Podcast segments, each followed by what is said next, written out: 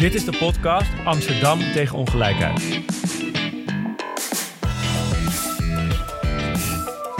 Mijn eh, naam is Elisabeth en ik zit hier vandaag met David Scheuders van de SP. Die heb ik uitgenodigd om te praten vandaag over jong zijn in de politiek. Wat ons beweegt, waarom we doen wat we doen. En ook wat we zien uh, onder, de mensen, onder de mensen om ons heen.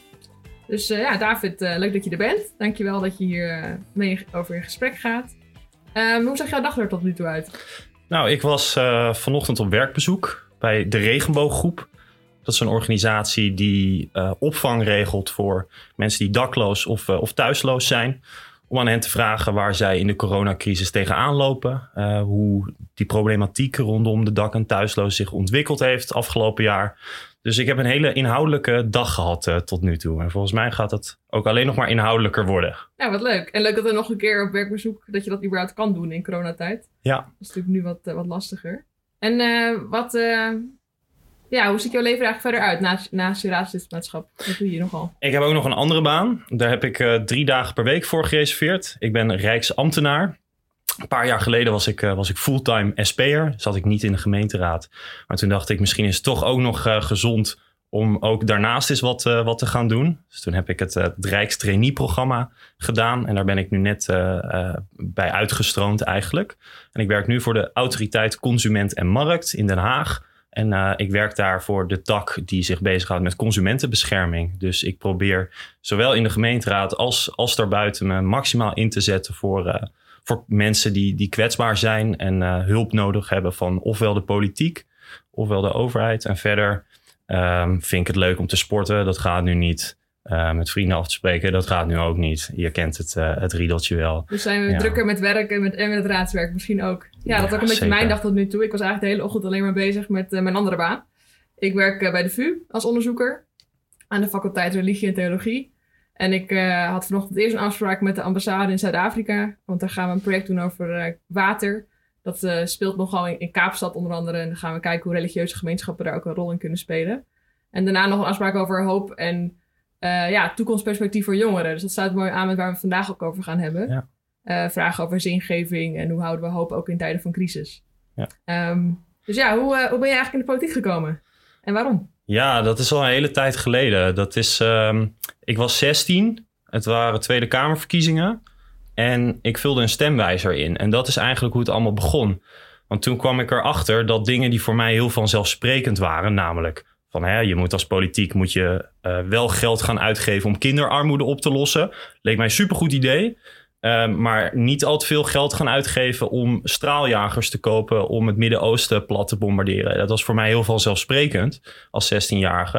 En toen kwam ik erachter dat daar partijen toch wel heel verschillend over dachten. Tot mijn stomme verbazing en uh, met mijn naïeve tiener, uh, tienerbrein.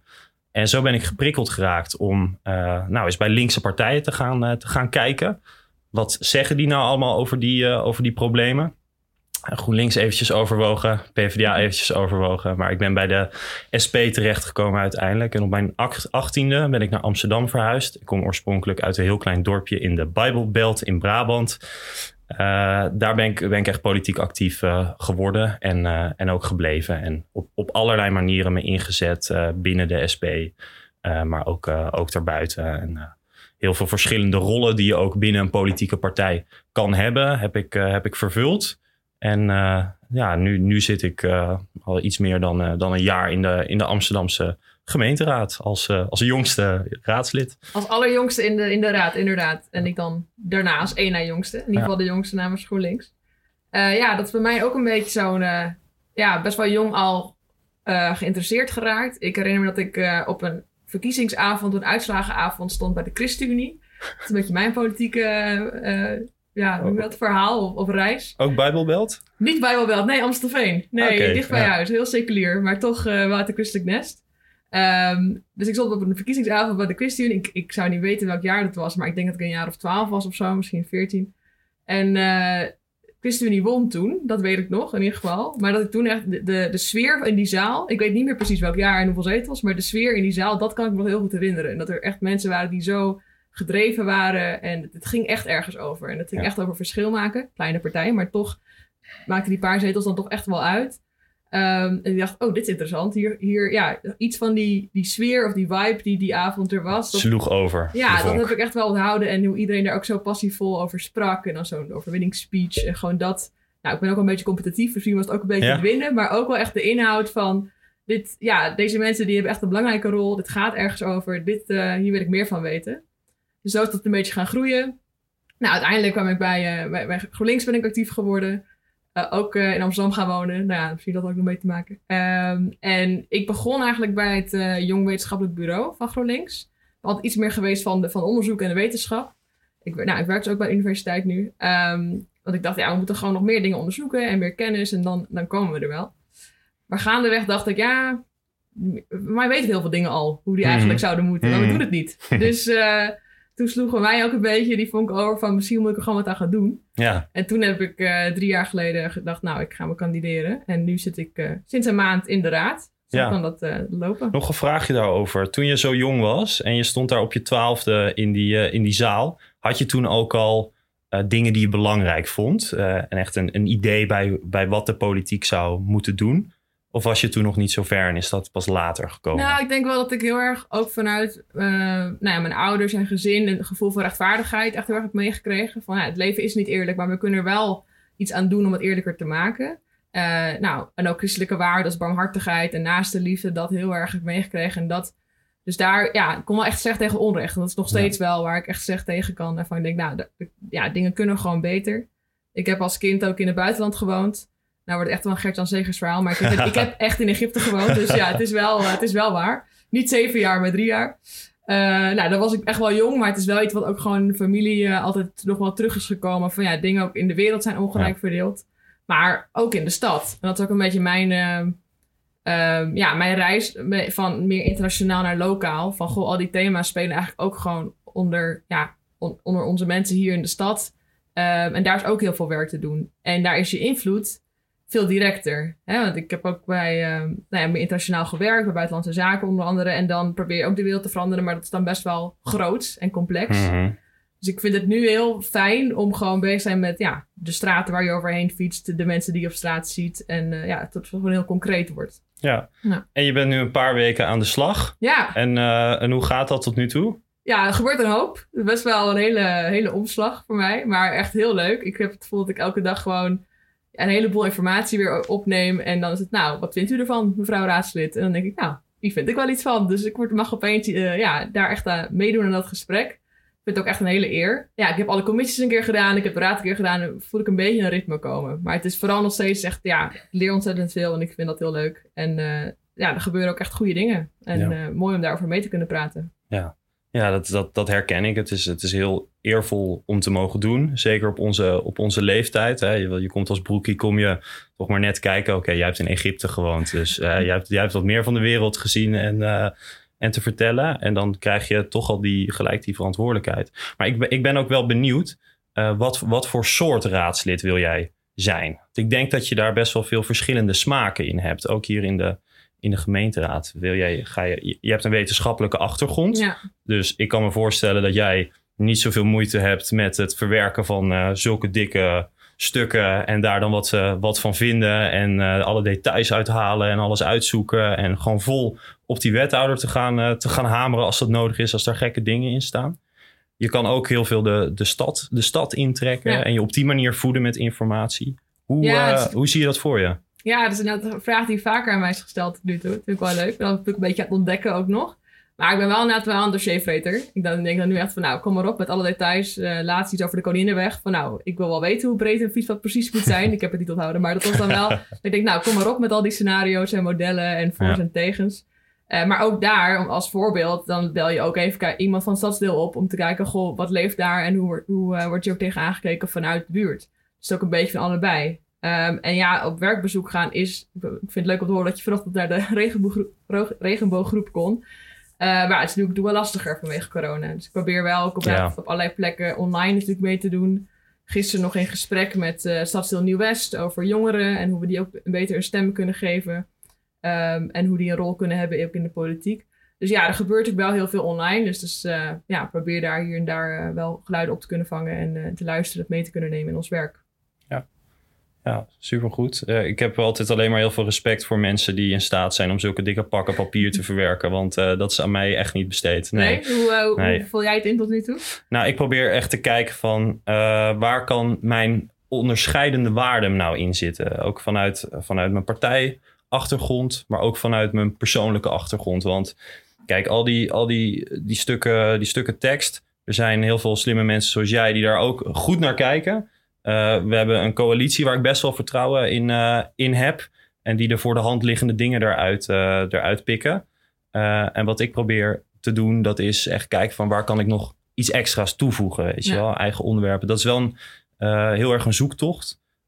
ik richt me nu vooral op armoede in de stad. Dat is ook iets wat me heel erg aan het, aan het hart gaat. en ik ben daar nu vooral in die hoek veel met mensen aan het praten. ik ga langs uitgiftepunten van de voedselbank. Uh, van andere initiatieven die voedsel uitdelen in de stad. Om, om echt te kijken van hoe, hoe kunnen we dat nou uh, ondersteunen. En ik probeer me daarin dan niet te laten leiden. Want dat is denk ik wel een gevaar. Ook van al die, door, door, zo'n, uh, door al die dikke stukken die je toegezonden krijgt. Ik denk dat het ook een valkuil kan, kan zijn. Dat je alleen maar daarop focust. Ja. En dat je soms vergeet om je heen te kijken van... hé, hey, wat gebeurt er nou? in de stad, buiten nou, het gebouw. En ik denk zeker wij als linkse mensen... dat wij ook de verantwoordelijkheid hebben om niet in die val te, te stappen en die connectie met mensen te, op te zoeken.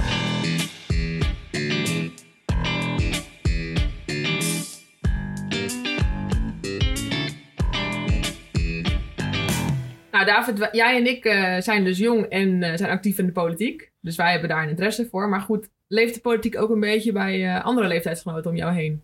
Die misschien niet actief zijn? Nou, het is denk ik een beetje de vraag van wat je bedoelt met, met politiek. Want ik denk dat in de kern bijna alles politiek is. En dat de meeste mensen wel een idee hebben van hè, dingen in hun directe omgeving, wat er beter zou kunnen. Uh, lopen tegen, tegen dingen aan. Misschien behalve een, een heel bevoorrecht select groepje mensen in deze samenleving hebben de meeste mensen daar wel ideeën over. Uh, maar de politiek en de politici en de gemeenteraad en de Tweede Kamer, ik denk dat dat echt iets iets anders uh, is voor veel mensen. En toch wel een ver van je, uh, van je bedshow. Uh, en ik zie, dat, ik zie dat ook wel terug in, in mijn eigen omgeving. Hoewel mijn, mijn omgeving inmiddels ook wel voor een, een heel groot deel uit allerlei politieke types zoals, ja. zoals wij bestaat. En ik dat ook heel leuk vind om over politiek en over wat er beter kan in, in het land te babbelen met, ja. met mensen. En wat voor thema's denk je dat er ja, die leven dan, onder, waar mensen druk om maken? Nou, als we het hebben over onze generatiegenoten, dan is dat voor mij heel duidelijk dat wij de generatie zijn, de eerste naoorlogse generatie, die het, uh, het slechter dreigt te gaan hebben of al heeft dan onze, dan onze ouders. Door de flexibilisering van de, van de arbeidsmarkt. Hè? Dat je geen, uh, geen zeker contract meer kan krijgen.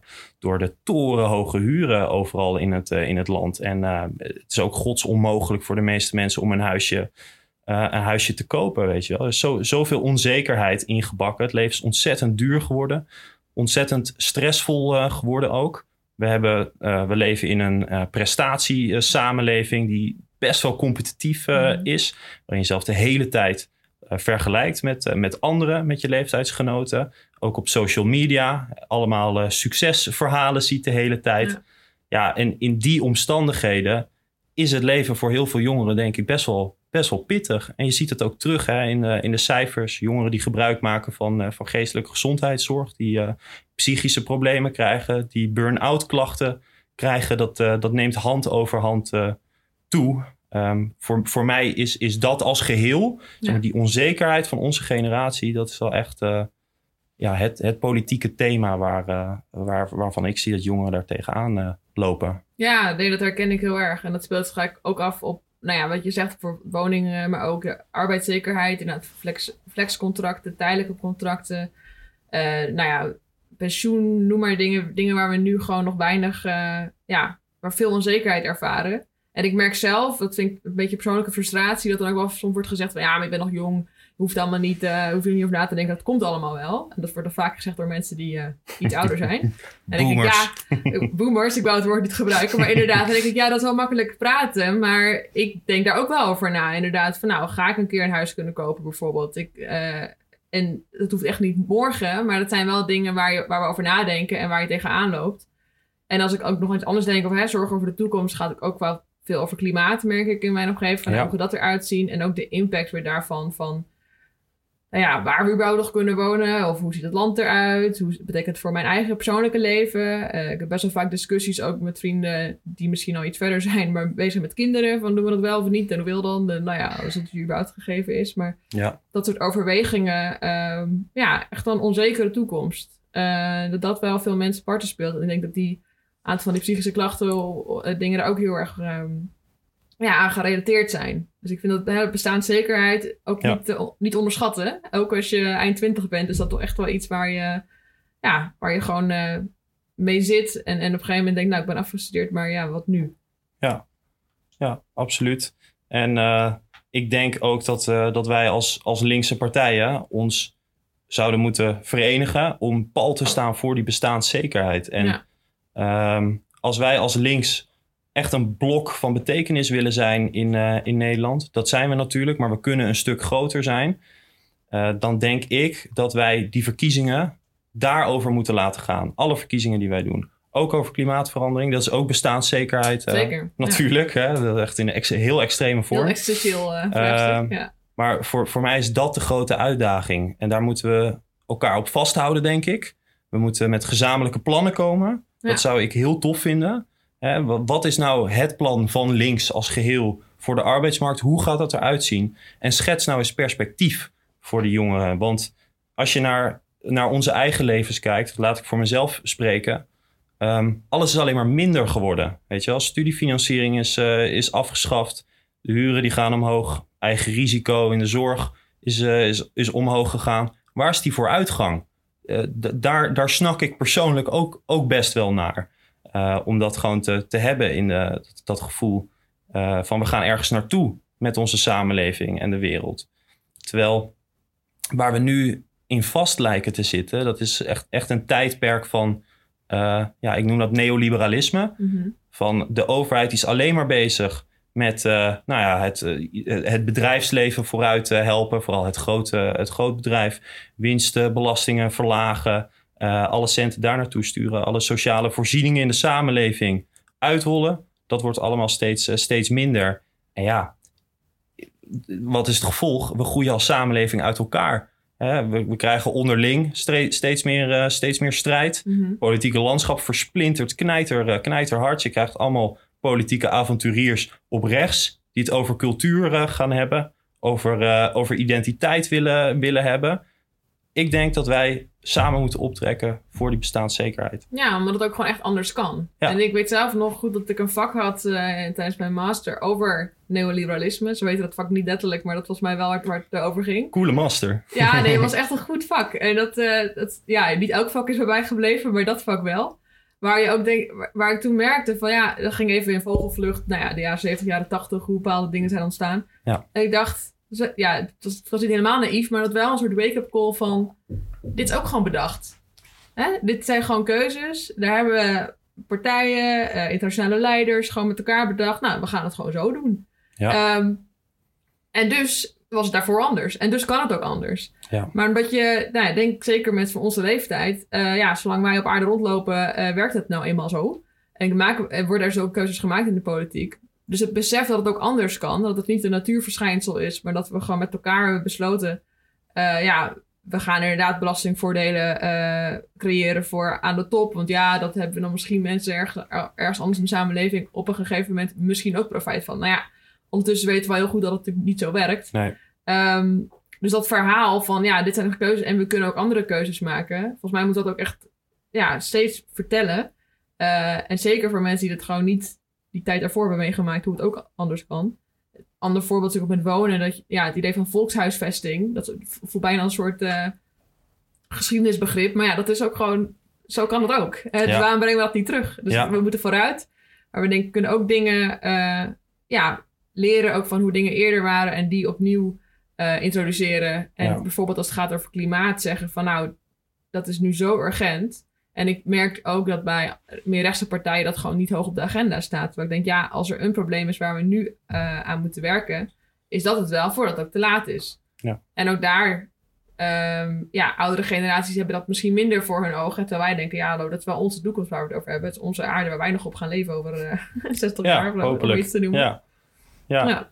ja. zeker. En ik denk dat uh, wat we daar ook voor nodig hebben, dat is, dat is grote ideeën die ja. tot, uh, tot de verbeelding spreken. En die mensen ook, ook prikkelen en, uh, en laten zien dat er een alternatief is. Precies. Ik, ik ben ook wel benieuwd of jij voor jezelf een, een, een groot idee hebt. Iets waarvan jij denkt, dat vind ik heel erg belangrijk voor de, voor de toekomst. Uh, en en daar, uh, daar wil jij je voor inzetten. En daar vind je dat, uh, dat links zich voor zou moeten inzetten. Heb je daar een idee, dat is idee een bij? Vraag. Een groot idee. Nou, ik denk dat we in Amsterdam laten zien dat er heel veel grote ideeën zijn die je op een stadsniveau heel goed kan implementeren. Hè, dus wij zijn met, natuurlijk in Amsterdam nu bezig met het donutmodel. Waar je echt een andere kijk hebt naar de economie. En zegt het is niet alleen maar de markt, het is niet alleen maar de overheid. We moeten het ook echt samen doen. Over de commons, over de, de mensen die de stad maken. Uh, en, en heel duidelijk zeggen, er zijn grenzen aan groei.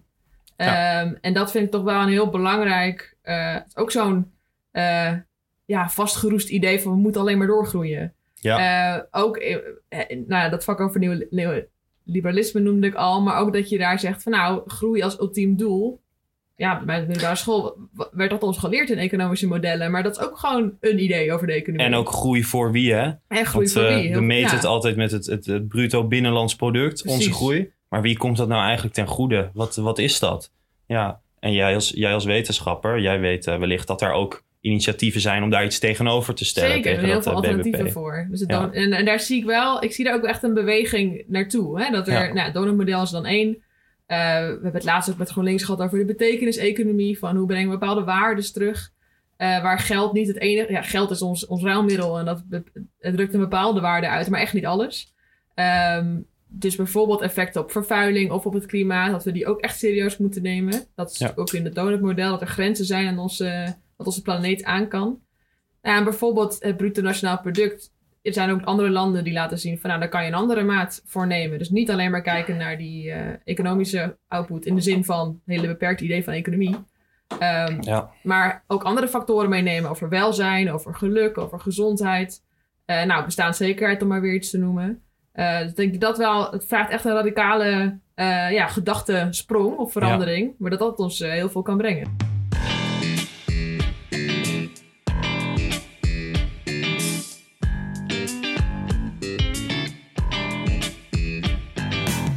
Nou David, um, als we denken over de politiek en over jongeren. Hoe denk je dan dat we jonge mensen ook meer kunnen betrekken bij de politiek? Dat we het niet alleen maar over jongeren hebben, maar ook uh, ja, ze echt een stem hebben in dit gesprek.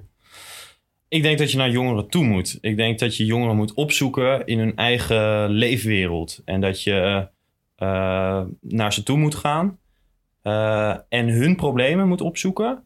En daar een antwoord op moet gaan bedenken samen met die jongeren. Ik denk dat dat, op, dat, dat emanciperend kan werken. Wij bij de SP wij hebben een, een werkwijze die heel erg draait om activisme.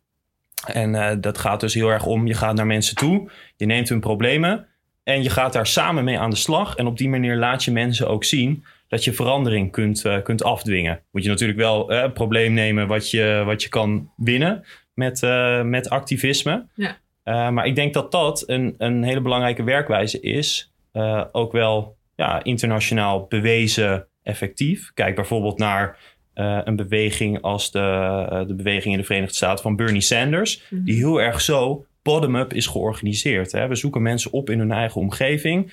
Uh, we laten ze hun, hun verhaal vertellen en we gaan samen met ze aan de slag. En we zetten het om, in zijn geval ook nog eens in een politiek platform, in een, in een, in een programma. En ik denk dat dat echt de manier is om mensen die niet nou ja, zoals, zoals, zoals wij zijn, vaak wat hoger opgeleid zijn en automatisch uh, uit interesse wel bij de politiek terechtkomen, maar ook mensen buiten die groep te, te bereiken. Want ja, ik vind dat politiek toch uh, veel te veel nog een, een, feestje is van hoogopgeleiden. En er is helemaal niks mis mee als je, uh, als je gewoon goed, goed geschoold bent en je hebt doorgestudeerd en je hebt veel kennis van zaken. Um, maar dat creëert ook een afstand. En dat is ook een valkuil, denk ik, van veel partijen. Die bestaan vooral uit hoger opgeleiden. Dat zij niet weten wat er nou daadwerkelijk speelt. Of wat nou echt het gevolg is van als zij een bepaalde politieke maatregel nemen. Zoals, weet ik veel, een eigen risico in de zorg of zo. Hè, vaak als je hoger opgeleid bent, heb je ook een betere sociaal-economische uitgangspositie. Dat gaat redelijk hand in hand. En dan is het toch allemaal wat, wat minder makkelijk te overzien wat er nou gebeurt aan de andere kant van de samenleving. En die tweedeling, die neemt ook wel echt toe in Nederland. Uh, dat zie je heel duidelijk, die, die, die ongelijkheid. Daar maak ik me heel erg zorgen over. En daarom denk ik, als je jongeren bij de politiek wil betrekken, daar heb je dus dat, dat activistische voor nodig. Van samen optrekken tegen, tegen onrecht. Ja, en ook laten zien dat je naar ze luistert. Hè? En inderdaad samen doen. En niet alleen maar even iets ophalen en daar vervolgens mee aan de slag gaan. Maar echt uh, structureel ook echt kunnen betrekken. Niet alleen voor de verkiezingen even je kop laten zien. Maar dag in dag uit bezig zijn. Ja. En ik denk daar ook echt een opdracht ligt in onze communicatie. Want ik merk, ja, ik ben net een maand bezig. Maar dat je ook wel merkt, het gaat soms over best wel technische dingen een, een aanbesteding over dit of dat. Maar uiteindelijk is het, het gevolg daarvan heel, uh, heel concreet. En gaat het volgens mij ook om dat we, dat we erover praten of erover uh, jongeren ook betrekken, dat het heel dicht bij hun leefwereld houden. Ja. Um, ik heb een zusje die werkt in de zorg. Nou ja, er was een voorbeeld van, van, um, ja, van een item afgelopen week. En toen ging ik het aan haar uitleggen. En dacht ik, ja, eigenlijk snap ze dat gewoon heel goed. Maar hoe wij er misschien in de commissie over praten, ja, dat, dat is allemaal politiek geneuzel. Terwijl uiteindelijk de consequenties daarvan zijn heel concreet. Het ging over maatschappelijke opvang bijvoorbeeld. Het gaat, gaat gewoon over mensen die heel dicht in haar uh, leefwereld staan. Dus ook politieke vraagstukken gewoon vertalen naar heel um, ja, concrete resultaten. Volgens mij is daar echt nog wel een slag te slaan. En zeker bij lokale politiek. Uh, ja, dat is eigenlijk um, perfect daarvoor. Want we hebben het vaak over dingen die gewoon heel concreet over een bepaalde weg gaan of over een bepaalde gebouw gaan. Dus hè, als een concrete fysieke leefomgeving, maar ook sociale kanten. Ja, zoals jij ook eerder zei. Uh, nou, over bijvoorbeeld um, uitgiftes voor voedsel voor, voor bepaalde groepen in de stad. Het gaat over hele uh, tastbare dingen. Dus om dat verhaal ook continu te blijven vertellen. En aan te sluiten wat er ook speelt in het leven van jongeren. Volgens mij is daar echt nog wel wat, uh, wat werk te doen. Ja, en ik, ik denk ook echt, echt vooral dat laatste. Want volgens mij zijn best wel veel jongeren uh, hartstikke politiek. En hebben ook dat de afgelopen tijd gezien. Met uh, klimaatprotesten die hartstikke groot zijn geweest. Ja. Met de Black Lives Matter movement. In, die ook in Nederland natuurlijk een aantal keer gedemonstreerd heeft. Waar je echt ziet die jongeren die normaal gesproken zich niet met de, de, de, de stopera-politiek of de Tweede Kamerpolitiek bemoeien. Die dan dus wel geprikkeld zijn en denken van dit vind ik belangrijk genoeg om daar mijn vrije dag voor op te offeren. Daar kom ik mijn bed uh, voor uit en daarvoor ga ik met een bordje op een veld staan. Ja, dat is nogal een stap. Hè? Heel veel mensen vinden dat hartstikke ongemakkelijk uh, om, te, om te doen. Uh, ik denk ook dat we zulke dingen echt, echt moeten omarmen en moeten, moeten voeden als, als politiek. Voor mij is dat ook echt democratie niet alleen maar stemmen uh, of uh, ja, mailtjes sturen naar je, naar je volksvertegenwoordiger over wat er met je straat moet, moet gebeuren of waar de boom moet komen te staan. Um, maar echt dat, dat de straat op, je stem laten horen en samen aan de slag. En ook gemeenschapszin kweken, weet je wel, verbondenheid met elkaar en er samen voor gaan. Ja, dat, ik, ik zie dat in Nederland heel veel jongeren dat gedaan hebben de afgelopen tijd. En dat stemt mij ook wel hoopvol voor de, voor de toekomst.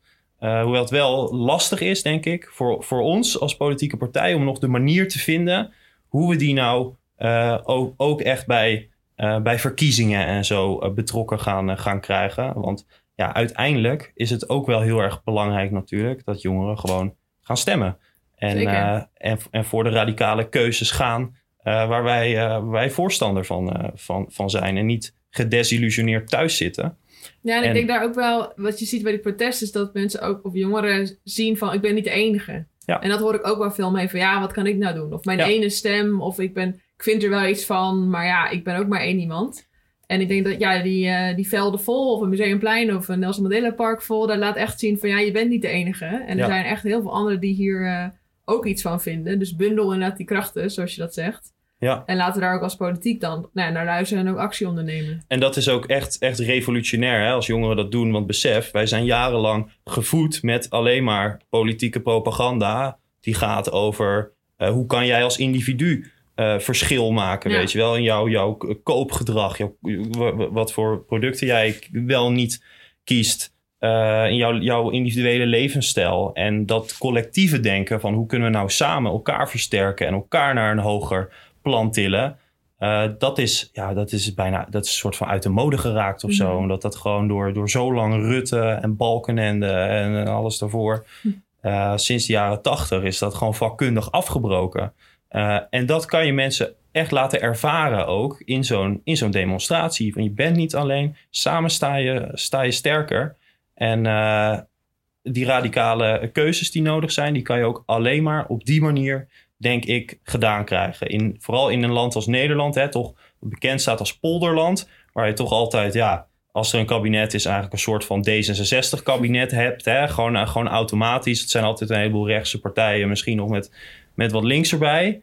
Uh, als je daar echt druk op wil zetten, dan moeten die jongeren dat, dat voelen en dat, uh, dat gaan doen. En de, de straat op, wat mij betreft. Allemaal de straat op met de slag. Ja, ja. Ben ik, ik, ik, doe zeker mee. Top. Maar ik zie daar ook wel nog een. Uh, we hadden het over hoe zorgen dat mensen ook gaan stemmen.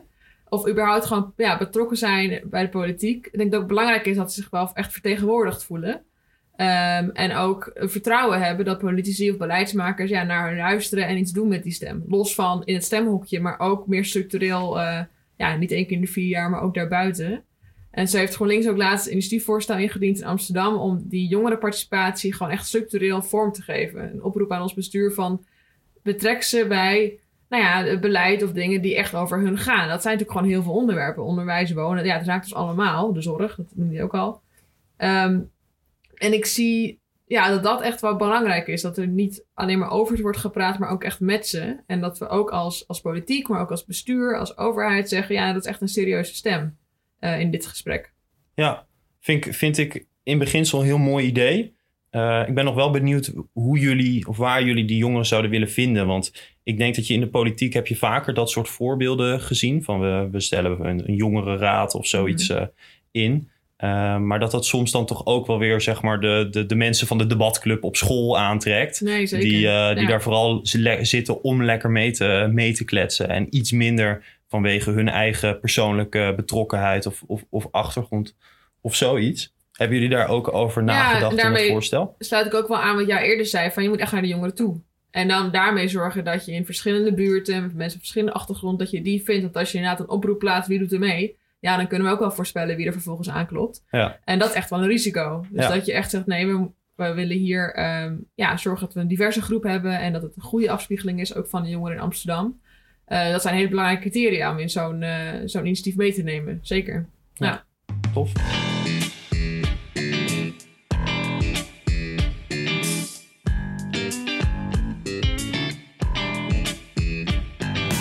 Uh, David, wij zitten. Wij zijn allebei actief bij twee partijen die samen in de coalitie zitten op dit moment in Amsterdam. En toen dat drie jaar geleden werd gepresenteerd, toen uh, noemde een bepaalde krant ons, nog iemand anders misschien ook nog wel, onze knijterlinkse coalitie. Stalingrad aan de Amstel. Stalingrad aan de Amstel. Ja. Nou, dat is best wel een ambitie om dat waar te maken, maar voelt het ook zo? Soms wel en soms niet.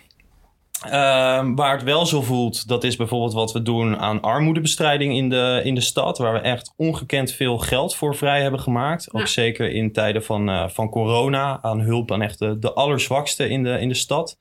Overigens echt idioot hè, dat dat nodig is in, uh, in Nederland. Dat we op die manier te werk moeten gaan. Dat mensen gewoon, gewoon honger hebben. In de rij moeten staan voor, uh, voor voedsel in Amsterdam. Ik was een tijdje terug bij een buurthuis in, in Amsterdam-Oost daar is tijdens de coronacrisis uh, de aanwas van mensen is, is gewoon verdubbeld. Er staan mensen echt tot op de straat uh, in de rij voor, voor gratis eten, omdat ze het zelf niet kunnen betalen. Dus daarin ben ik wel echt heel blij met de inzet van het, het stadsbestuur, die je dan volgens mij wel kan zien als, als hartstikke, hartstikke links ook wat we doen op de, op de woningmarkt. Hè. We, laatst is het, uh, het, plan gepresenteerd dat we als stad sociale huurwoningen willen gaan, uh, gaan opkopen. Om die dan toch te beschermen tegen die, uh, die markt die alles aan het opslokken is en alles duurder aan het maken is.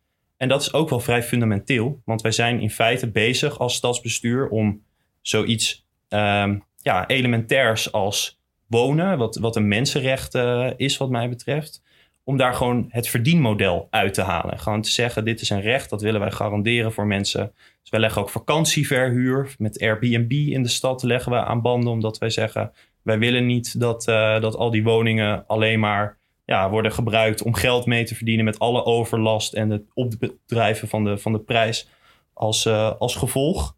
Uh, en bij nieuwbouwwoningen zeggen we, als jij een nieuwbouwwoning koopt, dan moet je er zelf in wonen. En die ga je niet, uh, die ga je, ja. precies, die gaan we niet verhuren. Nou, daarin zie ik echt heel erg dat, dat, dat linkse karakter, waar ik uh, ontzettend trots ook uh, op ben dan om in dat stadsbestuur te zitten. Maar op andere maar... punten gewoon niet. Ja, weet je, we, we, we, zitten toch ook met wat rechtsere partijen in de coalitie. Ja. En, en als SP voelen wij ons soms ook nog wel een beetje alleen. Bijvoorbeeld toen het, het, het Slotervaartziekenhuis werd, werd gesloten. Wij hadden dat heel graag open, open gehouden, hebben echt ons best voor gedaan.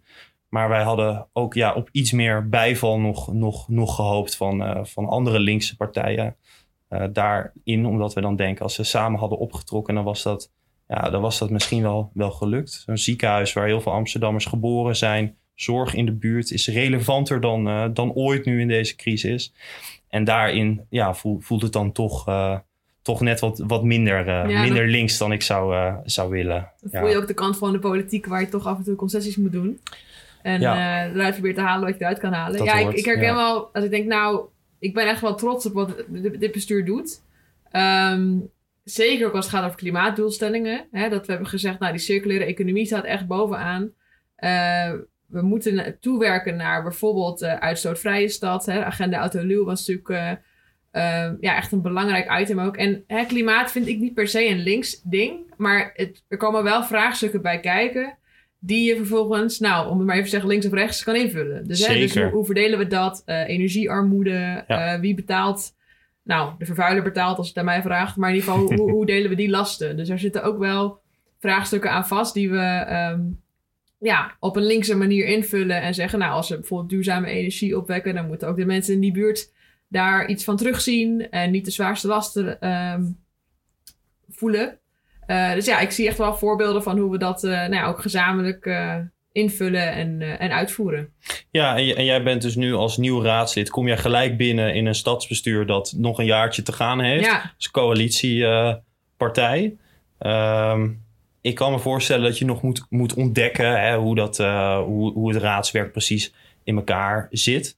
Maar had je niet liever lekker keihard oppositie gevoerd? Soms wel hoor. Ja, ik hou wel van een goed debat. Althans, ik, heb, ik hou ook wel van tegen dingen aanschoppen. Dat is constructief natuurlijk, hè. Maar gewoon... constructief schoppen. Constructief ja. schoppen. Top. Uh, ja, nu is het natuurlijk wel even anders. En ik heb natuurlijk ook wel voor, voor deze periode af en toe uh, wat debatten te kijken en zo. Toen ik ook zelf uh, kandidaat werd. En dan zag je gewoon uh, Rutger en Femke echt gewoon lekker tegenin gaan. En dacht ik, nice, dat wil ik ook wel. Ja. ja, dat is nu even iets anders. Want ik zit ook met wethouders die gewoon van mijn partij zijn. En die uh, in mijn ogen hele goede dingen doen. Ja. En dan is de uitdaging, hoe kunnen we het soms nog wat linkser, nog wat groener krijgen. Ja. Um, en natuurlijk ook gewoon highlighten wat voor goede dingen we hier bereiken. En daarmee weer inspireren. En zou je wel harder durven te zijn tegen wethouders die niet van je eigen partij uh, zijn? Maakt dat verschil voor je? Nou, voor mij gaat het, gaat het uiteindelijk altijd om de inhoud. Dus dat hangt vanaf waar ze dan mee komen. En ja. of we daar verschillen zien tussen de verschillende bestuurders, nou, dat moet ik denk ik nog een beetje ontdekken. Ja, ja want ik, ik, denk, ik denk zelf dat daar nog best wel, best wel meer ruimte in te, te, te vinden is. Want we zijn natuurlijk een, een coalitie en we zijn voor vier jaar even een soort van met elkaar getrouwd, maar ook weer niet uh, 100%, weet je wel. En um, ik denk dat we soms nog best te lief, te lief voor elkaar zijn. Dat we ook best eens scherp tegen elkaar uh, uh, wat, wat meer mogen, mogen beuken. Daar zou ik persoonlijk iets meer iets behoefte aan hebben. Want ik hou, ik hou ook zeer van constructief, uh, constructief schoppen. schoppen. Lijkt me een goede opdracht voor ons allebei. Ja, en ik denk dat het ook gewoon, weet je wel, dat je daar ook niet te bang voor moet, nee. voor moet zijn. Dat het alleen maar hartstikke goed is. Dat het de democratie ten goede komt uiteindelijk. Hè, om gewoon kritisch te blijven als dat maar op een vertrouwensbasis gebeurt. Want je bent er niet om elkaar als partijen aan te pakken. En ja, als je in de politiek zit, dan, dan zit je soms wel heel erg vast in dat partijdenken en zetels. En weet je wel, deze wethouders van ons en die moeten uh, ongeschonden blijven. Maar ik ben, het, ik ben het heel erg met je eens. Het gaat over de inhoud. En uh, het komt de inhoud best wel eens ten goede, denk ik. Als, als je toch wel ook wat meer ruimte pakt om gewoon lekker kritisch op elkaar uh, te zijn. Ja. Ga ik graag dus mee. ik hoop ook dat, dat van je te zien. Ja, is goed. Goeie opdracht.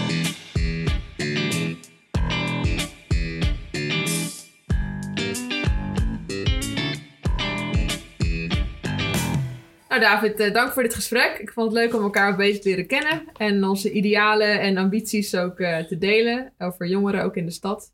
En wat uh, neem je mee van dit gesprek? Dat is wederzijds. Ik, ik vind jouw manier van kijken naar de, de stad als een soort van proeftuin voor radicale ideeën. Vind ik een heel, heel interessante manier om gewoon na te denken over waar je, waar je mee bezig bent. Hè? Of je echt iets fundamenteels aan het doen bent.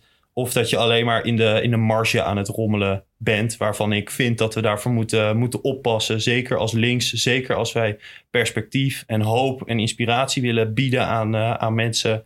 En uh, onze eigen kant van de politiek willen, willen opbouwen.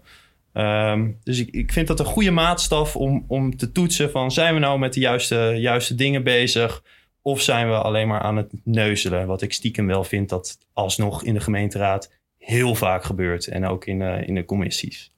Ja. ja, dus kiezen voor radicale oplossingen en groots denken. Dat, Zeker, uh, ja. Dat vind ik ook mooi. Ja, ik neem ook mee dat um, nou, het belang ook echt van naar de mensen toe gaan. Ik denk dat we daar, uh, dat is goed omdat ook persoonlijk voor mij, nou, ik, ik, hè, die ambitie is er, maar om dat gewoon goed voor ogen te houden en niet te verzeild te raken in alle dossiers, die ik waanzinnig interessant vind. Maar ik vind heel veel dingen interessant, dat is ook een beetje een valkuil soms. nou, dat kan me waarschijnlijk ook wel helpen bij het raadswerk, maar om ook te, te blijven onthouden, ja, waar gaat het over? Uiteindelijk gaat het over mensen in onze stad. en, dat, en dat we daar voor hun de stad ook beter willen maken. ja, om te houden waar we dat voor doen en met hen ook in gesprek gaan. Dus dat, dat neem ik van jou mee. Mooi. Dankjewel voor dit gesprek. Ja, ik zie uit naar dat we elkaar uh, tegen gaan komen. In commissies en de raad. En uh, samen optrekken en af en toe constructief uh, stoppen. Daar, ik heb er zin in. Mee. Gaan we doen. Top. Dankjewel.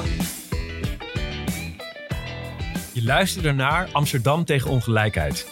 Deze podcast werd gemaakt door Lonneke van Genuchten, Nick van Bree en Ibrahim Eldewi. En Floris Bosma maakte de muziek. Heb je vragen of opmerkingen? Ga dan naar amsterdam.groenlinks.nl/slash podcast. Vond je het een leuke podcast? Laat dan een recensie achter. Daar zijn we erg blij mee. Bedankt voor het luisteren en tot een volgende keer.